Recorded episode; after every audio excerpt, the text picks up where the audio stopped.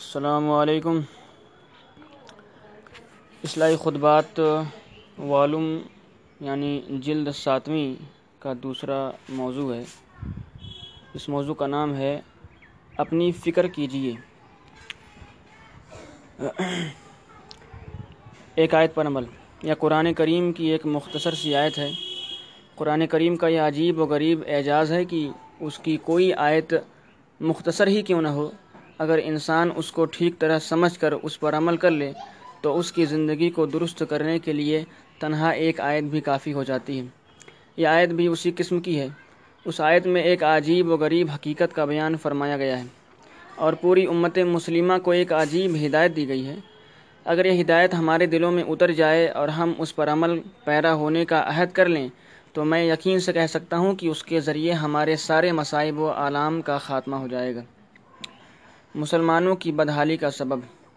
اس سے پہلے کہ اس آیت کا ترجمہ اور اس کا مطلب آپ حضرات کی خدمت میں پیش کروں، ایک ہم سوال کی طرف آپ کی توجہ دلانا چاہتا ہوں جو اکثر و بیشتر ہم میں سے بہت سے لوگوں کے دلوں میں پیدا ہوتا ہے۔ آپ دیکھ رہے ہیں کہ اس وقت پورے امت مسلمہ جہاں کہیں آباد ہے وہ مسائل کا شکار ہے، مصیبتوں اور پریشانیوں سے سابقہ ہے۔ کہیں بوسنیا کے مسلمانوں پر ظلم و ستم ہو رہا ہے، کہیں کشمیر میں مسلمان ظلم و ستم برداشت کر رہے ہیں، ہندوستان کے مسلمان کافروں اور ہندوؤں کے ظلم و ستم کا شکار ہیں،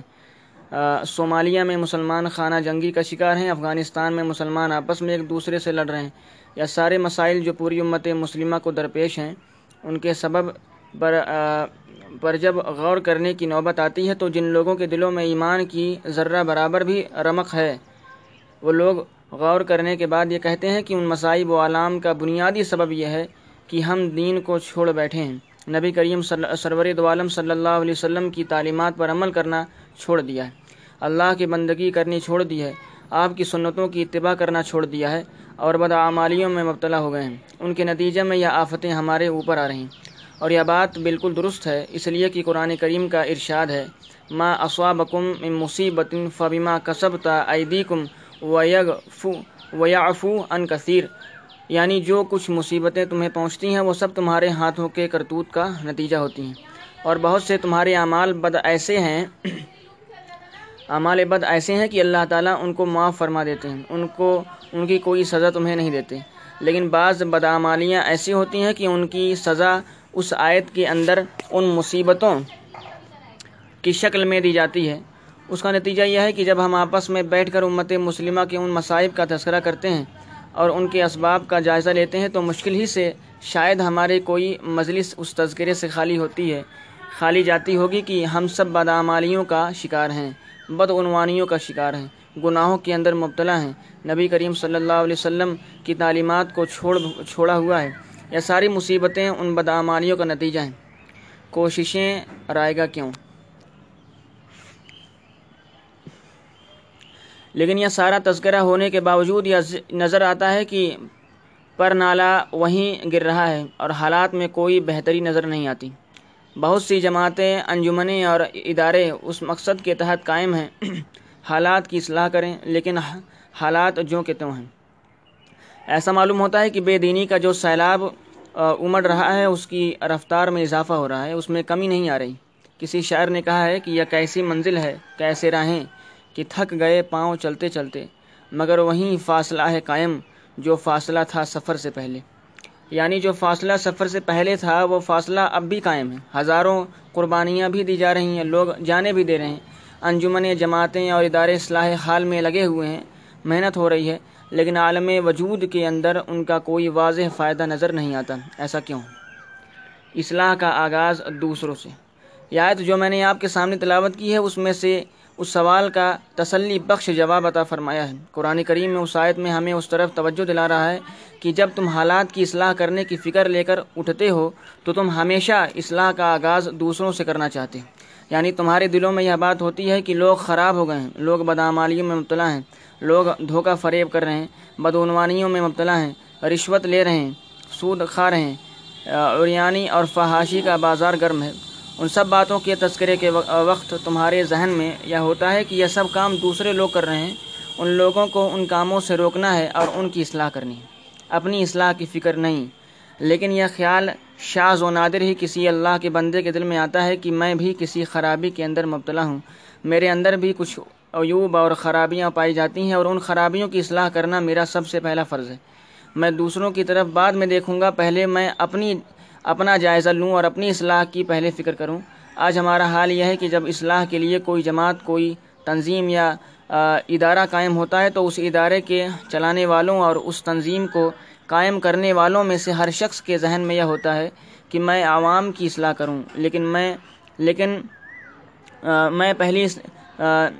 میں پہلے اپنی اصلاح کروں اور اپنے عیوب کو دور کروں۔ یہ خیال شاذ و نادر ہی کسی اللہ کے بندے کے دل میں آتا ہوگا،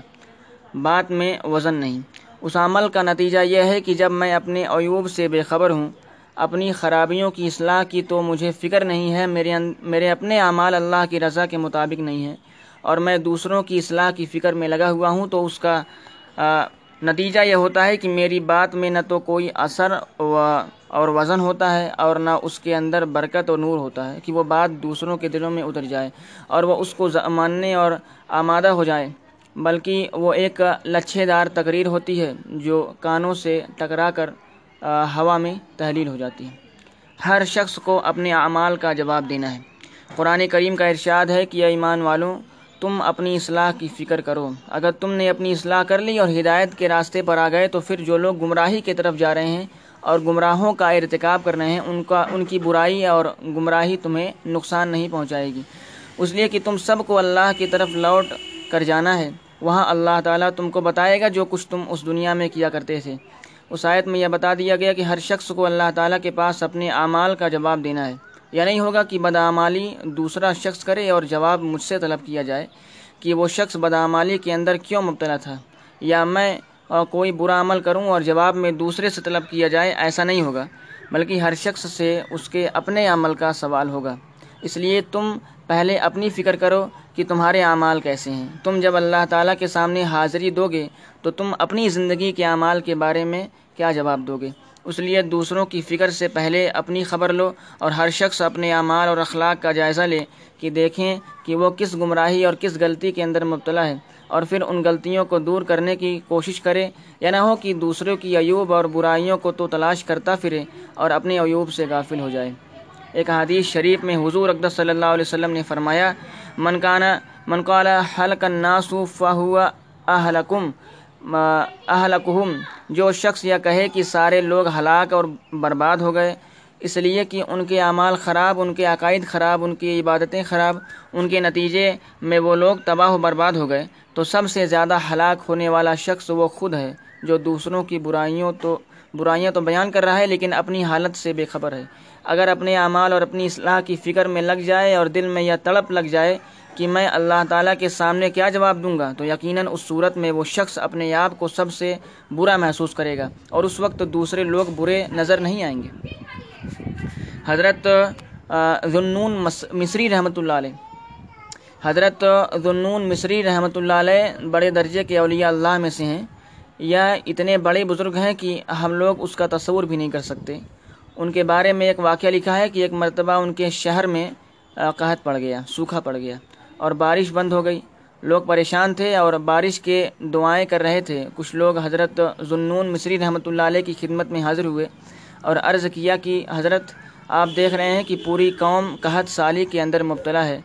زبانیں اور گلے تک خشکی ہو گئے ہیں، جانوروں کو پلانے کے لیے پانی نہیں ہے، کھیتوں کو سیراب کرنے کے لیے پانی نہیں ہے،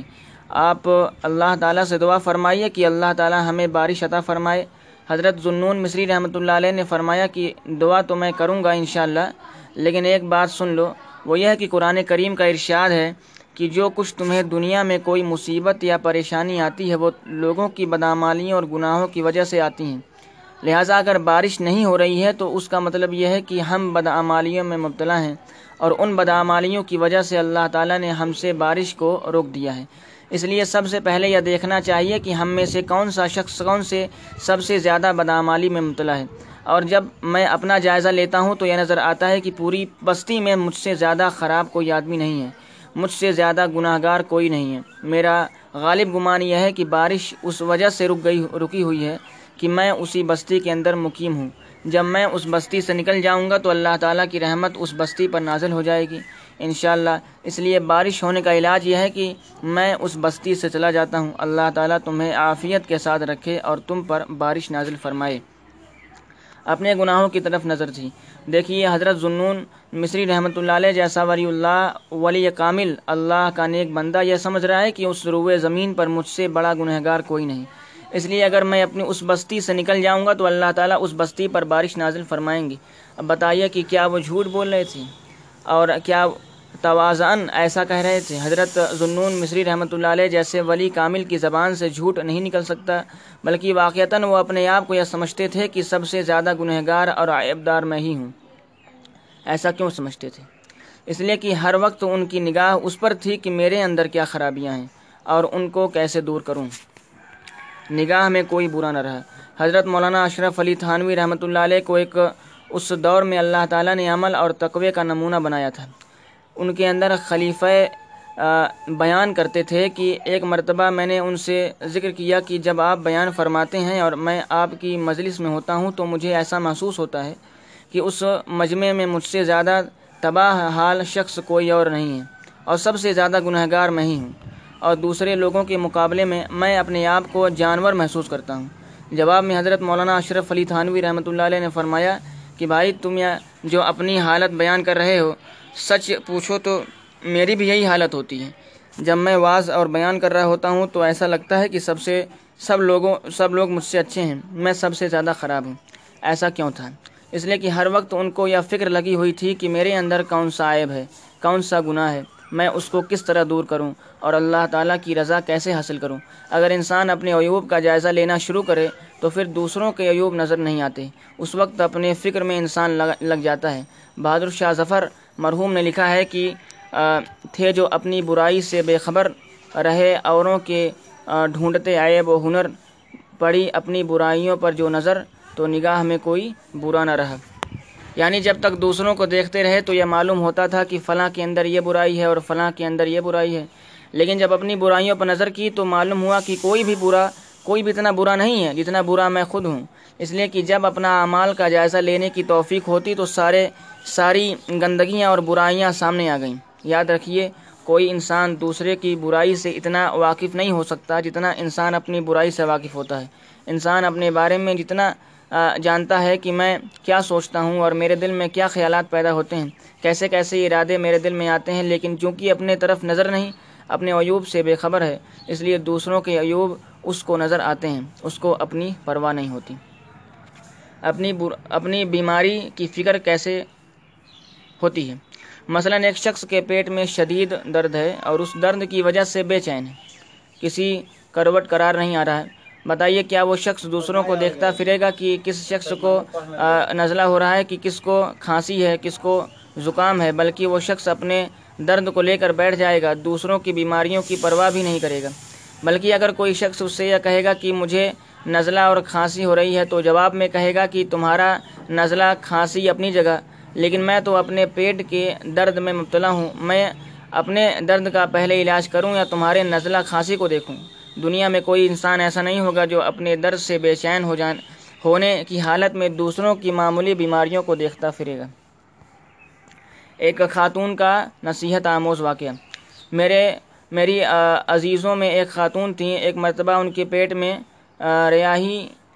تکلیف ہو گئی اور اس کی وجہ سے وہ بے چین ہو گئیں اور نفسیاتی طور پر ان کے دماغ میں یہ بات بیٹھ گئی کہ میں بہت زیادہ بیمار ہوں۔ میں ڈاکٹر کو دکھانے کے لیے ان کو ایک اسپتال لے گیا۔ جب لفٹ کے ذریعے اوپر جانے لگا تو وہاں ایک اور خاتون وہیل چیئر کے اوپر بیٹھی تھی اور اس کا سارا جسم آگ سے جلا ہوا تھا اور بعض جگہ کی ہڈیاں بھی ٹوٹی ہوئی تھیں، کھال جلی ہوئی تھی۔ میرے دل میں یہ خیال آیا کہ میں اپنے عزیزہ خاتون سے کہوں کہ یہ تم سے زیادہ اور سخت تکلیف کے اندر مبتلا ہے، تاکہ ان کو اپنی بیماری کا احساس کم ہو جائے۔ حالانکہ چنانچہ میں نے ان سے کہا کہ یہ دیکھو، یہ خاتون کتنی مصیبت میں ہے اور کتنی سخت تکلیف کے اندر مبتلا ہیں۔ میرے عزیزہ نے ان خاتون پر ایک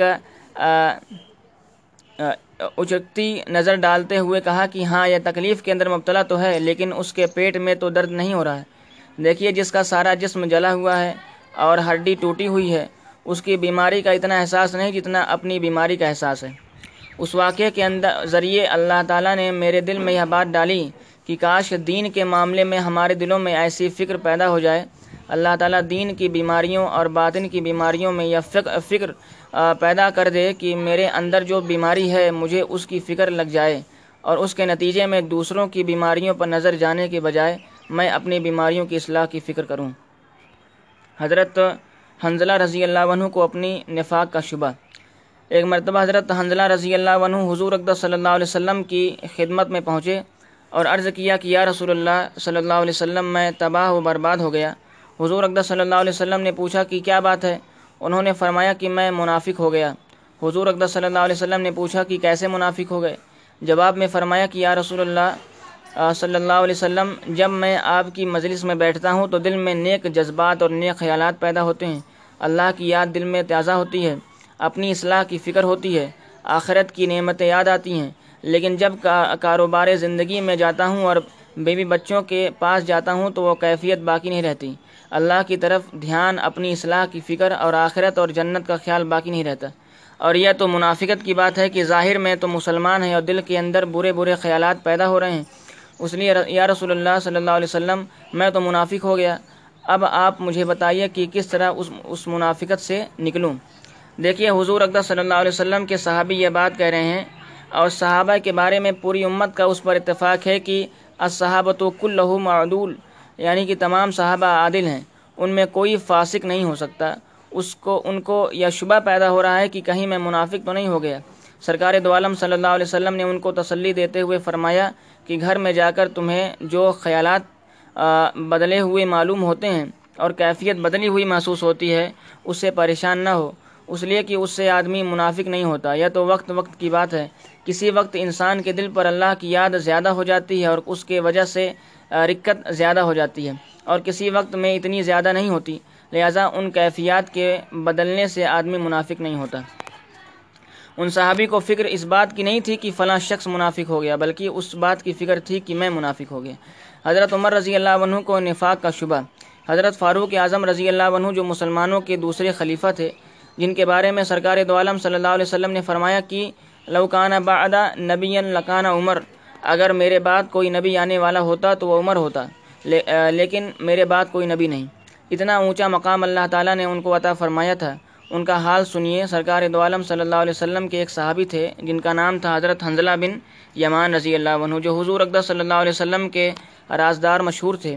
اس لیے کہ سرکار دو عالم صلی اللہ علیہ وسلم نے ان کو مدینہ منورہ میں رہنے والے منافقین کے نام کے نام بتا دیے تھے کہ فلاں فلاں شخص منافق ہے. حضور اقدس صلی اللہ علیہ وسلم کو اللہ تعالیٰ نے بتا دیا تھا کہ مدینہ منورہ میں فلاں فلاں شخص منافق ہے. آپ صلی اللہ علیہ وسلم نے اپنی حکمت کے تحت وہ نام حضرت حنظلہ حذیفہ بن یمان رضی اللہ عنہ کے علاوہ کسی اور کو نہیں بتائے تھے. حتیٰ کہ جب کسی شخص کا انتقال ہو جاتا تو لوگ یہ دیکھا کرتے تھے کہ حضرت حذیفہ رضی اللہ عنہ اس شخص کی نماز جنازہ میں شریک ہیں یا نہیں، اس لیے کہ حضرت حذیفہ رضی اللہ عنہ کا شریک ہونا اس بات کی علامت تھی کہ اس کا نام منافقین میں شامل نہیں، اور اگر شریک نہ ہوتے تو پتہ چل جاتا کہ اس کا نام منافقین میں شامل ہے، اس لیے حضرت حذیفہ رضی اللہ عنہ شریک نہیں ہوئے. تو حضرت فاروق اعظم رضی اللہ عنہ حضرت حذیفہ رضی اللہ عنہ کے پاس جاتے ہیں اور ان سے التجا کر کے پوچھتے ہیں کہ اے حذیفہ رضی اللہ عنہ، خدا کے لیے مجھے یہ بتا دیجئے کہ تمہارے پاس منافقین کی جو فہرست ہے اس میں عمر کا نام تو نہیں ہے؟ وہ شخص یہ بات پوچھ رہے ہیں جنہوں نے جنہوں نے اپنے کانوں سے حضور اقدس صلی اللہ علیہ وسلم کی زبان سے سن لیا ہے کہ عمر فی الجنہ، عمر جنت میں جائے گا، اور جن کے بارے میں سرکار دو عالم صلی اللہ علیہ وسلم نے فرما دیا کہ اگر میرے بعد کوئی نبی ہوتا تو وہ عمر ہوتا. ان کو یہ فکر دامن گیر ہے کہ کہیں میں منافق تو نہیں ہوں. یہ فکر اس لیے تھی کہ بے شک حضور اقدس صلی اللہ علیہ وسلم نے یہ فرما دیا کہ عمر جنت میں جائے گا، لیکن حضور اقدس صلی اللہ علیہ وسلم نے یہ بھی تو فرما دیا ہے کہ جو شخص بھی کلمہ لا الہ الا اللہ پڑھ لے گا وہ جنت میں جائے گا. حضرت عمر رضی اللہ عنہ کو یہ خیال ہوا کہ کلمہ پڑھنے والا بے شک جنت میں جائے گا، لیکن اگر مرنے سے پہلے کسی کی اعمال خراب ہو گئے تو پھر وہ شخص اس بشارت میں داخل نہیں ہو سکتا، اس لیے مجھے یہ ڈر ہے کہ کہیں میرے اعمال خراب ہو گئے ہوں اور میں منافقین میں داخل ہو گیا ہوں. حقیقت یہ ہے کہ جب انسان اپنے عیوب کا جائزہ لیتا ہے اور جب اس کو اپنی فکر لاحق ہوتی ہے کہ میرے اصلاح کیسی ہو، تو اس کے بعد اس کو دوسرے لوگ اتنے برے نظر نہیں آتے جتنا وہ اپنے آپ کو برا نظر آتا ہے. دین سے ناواقفیت کی انتہا. آج ہمارا معاملہ الٹ الٹا ہو گیا ہے۔ آج اگر ہم دین کی کوئی بات کرتے ہیں تو ان میں عموماً اصلاح والی باتیں مقصود ہوتی مفقود ہوتی ہیں، بلکہ عموماً ان باتوں میں یا تو فرقہ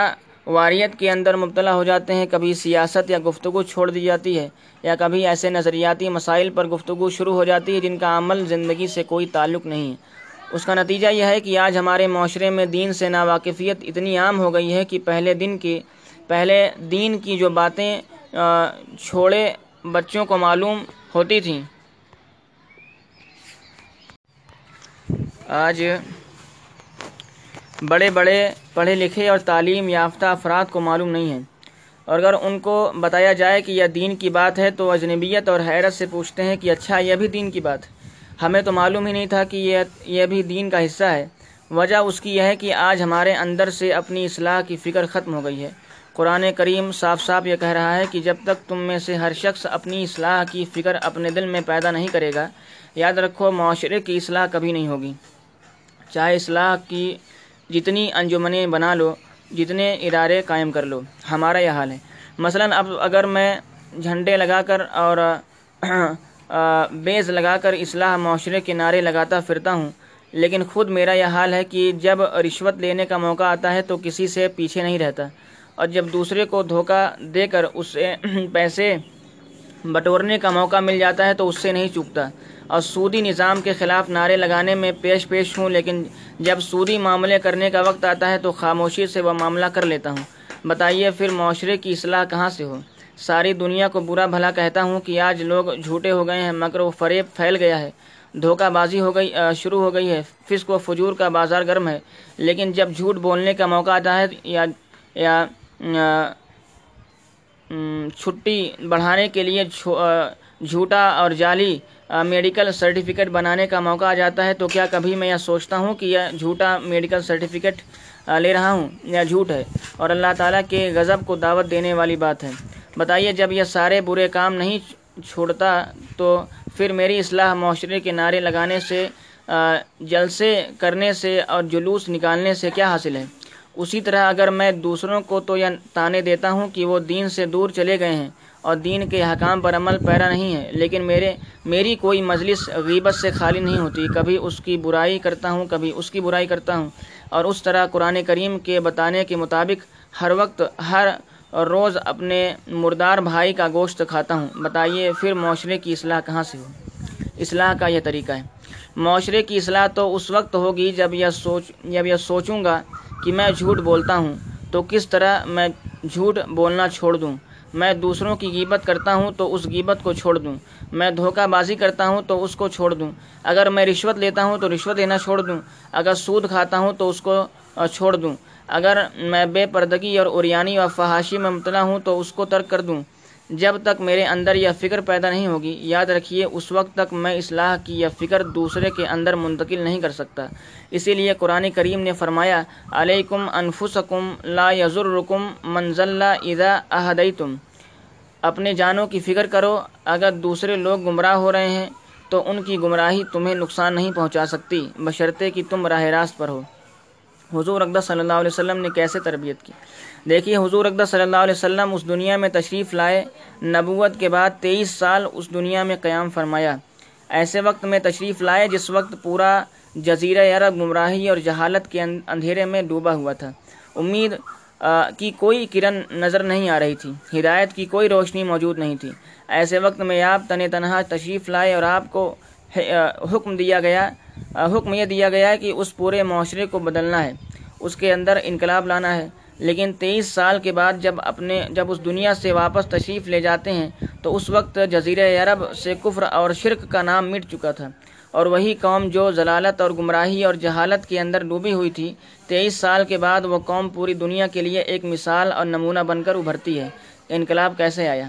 ان تیئیس سال میں سے تیرہ سال مکہ مکرمہ میں گزرے، ان تیرہ سال میں نہ جہاد کا حکم ہے، نہ کوئی ریاست اور حکومت ہے، اور نہ کوئی قانون ہے، بلکہ اس وقت حکم یہ ہے کہ اگر تمہیں کوئی مارے تو اس کا بدلہ بھی مت لو بلکہ مار کھا لو، وَاصْبِرْ وَمَا صَبْرُكَ إِلَّا بِاللَّهِ، ہاتھ اٹھانے کی اجازت نہیں، حالانکہ اگر دوسرا شخص دس ہاتھ مار سکتا ہے تو ایک ہاتھ یہ بھی مار سکتے تھے، لیکن حضرت بلال حبشی رضی اللہ عنہ کو تپتی ہوئی ریت پر لٹایا جاتا جا رہا ہے اور سینے پر پتھر کی سیلیں رکھی جا رہی ہیں اور یہ مطالبہ کیا جا رہا ہے کہ کلمہ لا الہ الا اللہ کا انکار کرو۔ اس وقت حضرت بلال رضی اللہ عنہ پر ظلم کیا جا رہا تھا تو اس کے جواب میں حضرت بلال رضی اللہ عنہ ایک تھپڑ تو مار سکتے تھے، لیکن اس وقت حکم یہ تھا کہ مار کھا جاؤ، تمہیں تلوار اٹھانے کی, کی یا ہاتھ اٹھانے کی اجازت نہیں۔ صحابہ کرام رضی اللہ عنہ کندن بن گئے۔ یہ سب کیوں تھا؟ اس لیے کہ ان کو آزمائش کی اس بھٹی سے گزار کر کندن بنایا بنانا مقصود تھا کہ مار کھائیے اور اس پر صبر کریں۔ کون انسان ایسا ہے جس کو دوسرا انسان مارے اور اس کو غصہ نہ آئے؟ لیکن حکم یہ دیا جا رہا ہے کہ اس غصے کو دباؤ، اس لیے کہ جب اس غصے کو اللہ کے لیے دباؤ گے تو اپنی نفسانی خواہشات کو اللہ کے حکم کے آگے قربان کرنے کا جذبہ پیدا ہوگا۔ لہذا مکی زندگی کے تیرہ سال اس طرح گزرے کہ اس میں حکم یہ تھا کہ دوسرے سے بدلہ لینے کے لیے ہاتھ مت اٹھاؤ، بلکہ عبادت میں لگے رہو، اللہ تعالیٰ کی طرف رجوع کرو، اللہ کو یاد کرو، آخرت کا تصور کرو، جنت اور دوزخ کا تصور کرو اور اپنے اعمال و اخلاق کی اصلاح کرو۔ جب تیرہ سال کے عرصے میں صحابہ کرام رضی اللہ عنہ کی جماعت اس صبر اور آزمائش سے گزر کر کندن بن کر تیار ہو گئی تو اس کے بعد مدینہ طیبہ کی زندگی کا آغاز ہوا۔ پھر آپ نے وہاں ایسی حکومت اور ایسا نظام قائم فرمایا کہ چشم فلک نے ایسا نظام نہ اس سے پہلے کبھی دیکھا تھا اور نہ اس کے بعد کبھی دیکھا، اس لیے کہ ہر شخص اپنی اصلاح کی فکر سے سرشار ہو کر اپنے آپ کو کندن منا چکا تھا۔ لہذا پہلا کام یہ ہے کہ اپنی اصلاح کی فکر کرو۔ اپنی اصلاح کی بعد جب انسان آگے دوسروں کی اصلاح کی طرف قدم بڑھائے گا تو انشاءاللہ اس میں کامیاب ہوگا۔ چنانچہ صحابہ کرام رضوان اللہ علیہ مجمعین جس جگہ پر بھی پہنچے، فتح اور نصرت کو اللہ تعالیٰ نے ان کا مقدر بنا دیا، اس لیے کہ اپنی اصلاح حضور نبی کریم صلی اللہ علیہ وسلم سے کرا چکے تھے۔ آج ایسا لگتا ہے کہ اصلاح کی اصلاح کی کوششیں بحیثیت مجموعی ناکام ہو رہی ہیں اور معاشرے پر ان کا کوئی نمایاں اثر نظر نہیں آتا ہے۔ اس کی وجہ یہ ہے کہ ہم لوگ اپنی اصلاح کی فکر سے غافل ہو گئے ہیں۔ آج ہمارے اندر سے یہ فکر ختم ہو گئی ہے کہ مجھے اللہ کے سامنے حاضر ہو کر جواب دینا ہے اور میرے اندر کیا کیا خرابیاں ہیں، میں ان کو کس طرح دور کروں۔ اپنا جائزہ لیں۔ میری آج کی گزارش کا حاصل یہ ہے کہ ہر شخص روزانہ یہ جائزہ لے کہ صبح سے لے کر شام تک کی زندگی میں کس جگہ پر میں اللہ کے حکم کی خلاف ورزی کر رہا ہوں۔ اسلام پانچ قسم کے اعمال کا مجموعہ ہے۔ عقائد درست ہونے چاہیے، عبادات یعنی نماز، روزہ، حج و زکوٰۃ وغیرہ درست ہونے چاہیے۔ تیسرا، معاملات یعنی خرید و فروخت حلال طریقے سے ہو، آمدنی حلال ہو، کوئی آمدنی حرام کی نہ ہو۔ معاشرت یعنی آپس میں رہنے سہنے کے آداب میں اللہ اور اللہ کے رسول صلی اللہ علیہ وسلم کے احکام کی اطلاع اطاعت اور ان کی پابندی کریں۔ پانچواں، اخلاق یعنی انسان کے اخلاق درست ہوں، برے اخلاق مثلا بغض، تکبر، حسد، عناد وغیرہ انسان کے اندر نہ ہوں اور اچھے اخلاق ہوں، مثلا تواضع ہو، توکل ہو، شکر اور صبر ہو۔ ان پانچوں شعبوں میں پر انسان عمل کرے تب انسان کا دین کامل ہوتا ہے، تب وہ شخص صحیح معنی میں مسلمان بنتا ہے۔ ہر شخص ان پانچ شعبوں کو سامنے رکھ کر اپنا جائزہ لے، مثلا میرے عقیدہ درست ہے یا نہیں، میرے ذمے پانچ وقت کی نماز باجماعت فرض ہے، میں ان میں سے کتنی ادا کرتے کر لیتا ہوں اور کتنی نمازیں چھوڑ چھوڑتا ہوں، میری آمدنی حلال ہو رہی ہے یا حرام ہو رہی ہے، بازار میں جب میں معاملات کرتا ہوں تو وہ معاملات درست ہوتے ہیں یا نہیں، میرے اخلاق درست ہیں یا نہیں، دوسروں کے ساتھ میرا برتاؤ درست ہے یا نہیں، میں جھوٹ تو نہیں بولتا، میں غیبت تو نہیں کرتا، میں کسی کا دل تو نہیں دکھاتا، میں کسی کو پریشان تو نہیں کرتا۔ اپنے اندر ان باتوں کا جائزہ لیں اور اگر کہیں کوئی برائی ہے تو اس کو دور کرنے کی کوشش کریں، اگر بالکل نہیں چھوڑ سکتا تو اس کو کم کرنے کی کوشش کریں۔ مثلا یہ دیکھیں کہ میں دن میں کتنی مرتبہ جھوٹ بولتا ہوں، پھر دیکھیں کہ ان میں سے کتنی مرتبہ جھوٹ بولنے کو آ, میں فوراً چھوڑ سکتا ہوں اور ان کو فوراً چھوڑ دے۔ مجلس کے اندر کتنی مرتبہ میں غیبت کرتا ہوں، اس کو کس حد تک چھوڑ سکتا ہوں اور اس کو چھوڑ دے۔ اس طرح جائزہ لے کر گناہوں کو چھوڑنا شروع کریں اور اپنی اصلاح کی فکر پیدا کریں۔ اگر ایک مرتبہ اصلاح کی فکر کے شمع تمہارے دل میں روشن ہو گئی تو انشاءاللہ یہ شمع تمہاری زندگی کو منور کر دے گی۔ یا مت سوچو کہ اگر ایک آدمی درست ہو گیا تو اس سے کیا اثر پڑے گا۔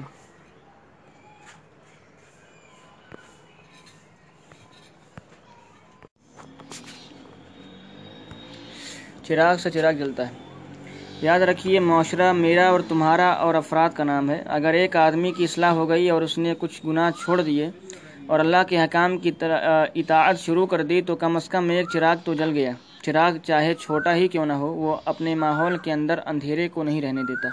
بلکہ اپنے ماحول کو ضرور روشن کر دے گا۔ کیا بعید ہے کہ اس ایک جلتے ہوئے چراغ کو دیکھ کر دوسرا شخص اس سے اتنا چراغ جلا لے،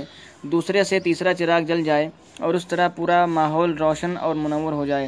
لیکن اگر آدمی یہ سوچ رہا سوچتا رہے کہ میں اپنے چراغ کو تو ٹھنڈا رکھوں اور اس ٹھنڈے چراغ سے دوسرے لوگوں کے چراغ جلاؤں اور ان کو روشن کروں، یاد رکھیے ایسا نہیں ہو سکتا، اس لیے کہ جو چراغ خود بجھا ہوا ہو وہ دوسرے چراغ روشن نہیں کر سکتا۔ بالکل اسی طرح اگر میں اپنی اصلاح کی فکر کیے بغیر دوسروں کی اصلاح کرنا شروع کر دوں تو یہ ایسا ہے جیسے میں اپنے ٹھنڈے چراغ سے دوسروں کے چراغ روشن کرنے کی کوشش کر رہا ہوں، اور ایسا ممکن نہیں۔ اللہ تعالیٰ اپنی رحمت سے اپنی اصلاح کی توف... کی فکر ہمارے دلوں میں پیدا فرما دے، آمین۔ یہ فکر کیسے پیدا ہو؟ اب سوال یہ ہے کہ اپنی اصلاح کی فکر کیسے پیدا ہو؟ اس کا طریقہ یہ ہے کہ جس طرح اس وقت یہاں بیٹھ کر اپنی اصلاح کی فکر کی باتیں ہم نے کہیں کی اور سنی تو اس کے نتیجے میں ہمارے دلوں میں اصلاح کی فکر کی تھوڑی بہت حرکت پیدا ہوئی۔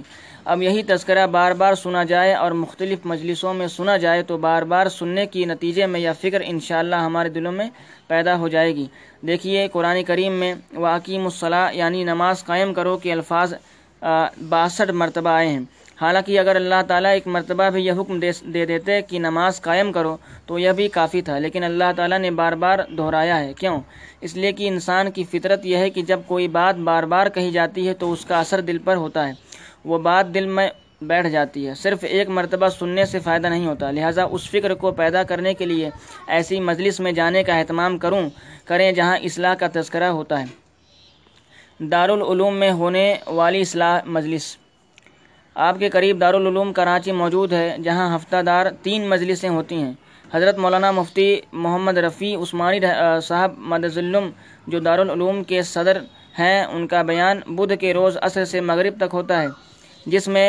مردوں کے لیے بھی انتظام ہوتا ہے اور خواتین کے لیے بھی۔ حضرت مولانا سبحان محمود صاحب مدظ العلوم جو دارالعلوم کراچی کے شیخ الحدیث ہیں، ہمارے استاذ اور بزرگ ہیں، ان کا بیان ہر اتوار کو عصر اور مغرب کے درمیان ہوتا ہے۔ حضرت مولانا مفتی عبدالرؤوف صاحب